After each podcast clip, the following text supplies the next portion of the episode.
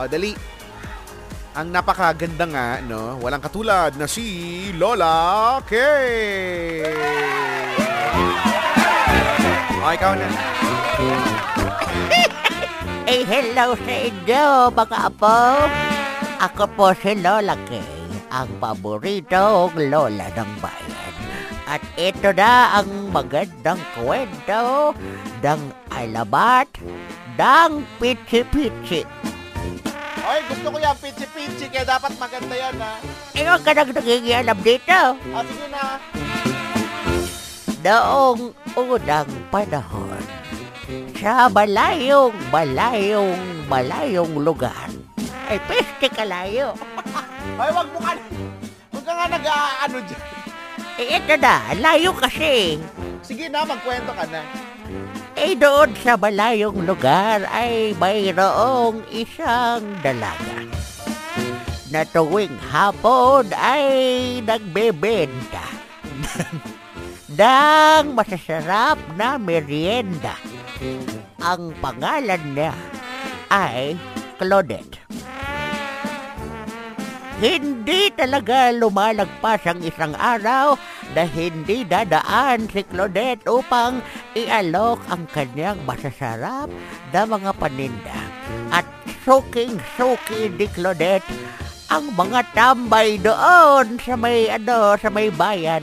Lalong-lalo na ay yung mga kalalakihan na nagtatambay at naglalaro doon na meron ding pagtingin kay Claudette.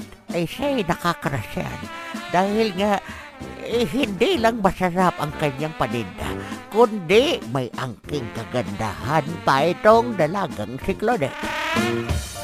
Isang araw, habang si Claudette ay masayang nagtitinda doon sa may bayan at pinapaligiran siya ng mga taong bayan na daw na pumipili ng kanyang mga paninda. Ay bigla na lang dumating ang kanyang Naku eh, masugid na ano na ano nga tawag doon, yung palaging bumibili. Suki, suki. Eh, yung kanyang suki na meron siyang lihim na pagtingin dito at yun ay sigardo. Si Bernadette ay inaasam na siya ay pansinin at maligawan nitong sigardo. Abay talandi naman yan si Berna. Ay, si Claudette. Ano? Ay oo, ay makati pa sa higad ito. Ayun, ay lumapit itong sigardo at nawala sa sarili itong si Claudette. Hanggang nang sa malapit na magkatapat ni si Gardo at si Claudette ay hindi, hindi inaasahang pagkakataon ay bigla na lamang lumindol. Ay lumindol ang pagkalakasakan at natumba ang mga tao ay mga nabuho ito'y natumba at kasama sa natumba si Claudette at si Gardo. At dahil sa magkalapit sila ay halos sabay silang napatihulog at sa hindi inaasahang pagkakataon ay sa kanilang pagkakahulog ay nahawakan ni Gardo ang pichi-pichi ni Claudette.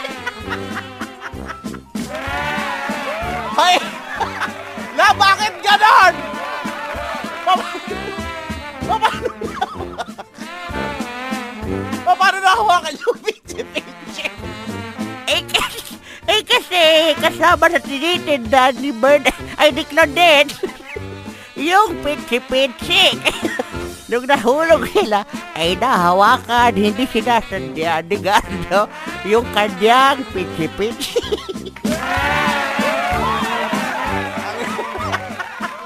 Sabi ko na, pag lumilindol, wala akong tiwala kung ano-ano nangyayari. eh ako nga rin, hindi ko nga rin alam. Eh yun yung nakalagay dito sa aking libro. Oh, may libro ka pa pala. O, ano naman ang moral lesson? Ang moral lesson dito ay huwag magdadakaw ng paninda.